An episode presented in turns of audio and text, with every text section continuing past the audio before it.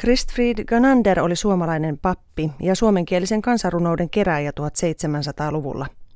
Silloin ei ollut vielä ilmeistä ja yleisesti tunnustettua, että suomen kieli toimisi esimerkiksi runouden kielenä. Ganander kirjoitti suomen kielen puolesta voimallisen runon onnentoivotukseksi Henri Gabriel Portanin väitöskirjaan vuonna 1766. Luen runosta nyt otteen.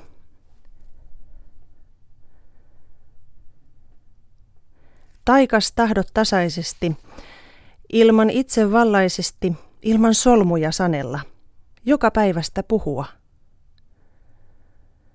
Eli jossa sovitella tahdot solmuihin sanasi, laulamalla lasketella, mitä mieles mielistypi. Eli runoihin ruveta.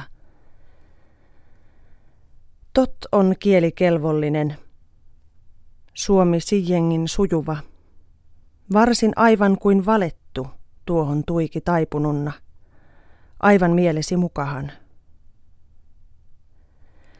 Siitä sanovat samaiset, todistavat täyttä päätä, suomen kielen laululaskut, runot monet mainittavat, joiton juuri joukottaisin ylön paljon ylimaasa, Sakialta Savonmaasa, pitkin koko Pohjolata, Hunnakolla Hämehessä, tuonne tänne tuiskuteltu joita matkii matkamiehet, loruttavat laulumiehet pidoisansa, peijahaisis, häissä huiki hyppäessä.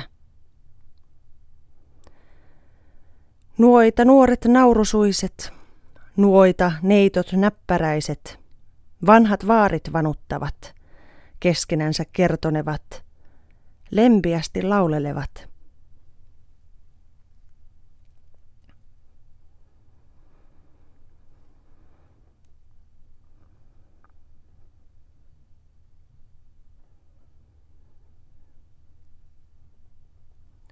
Luin päivän mietelauseena otteen Christfried Gananderin runosta Riemulaulut runoisissa.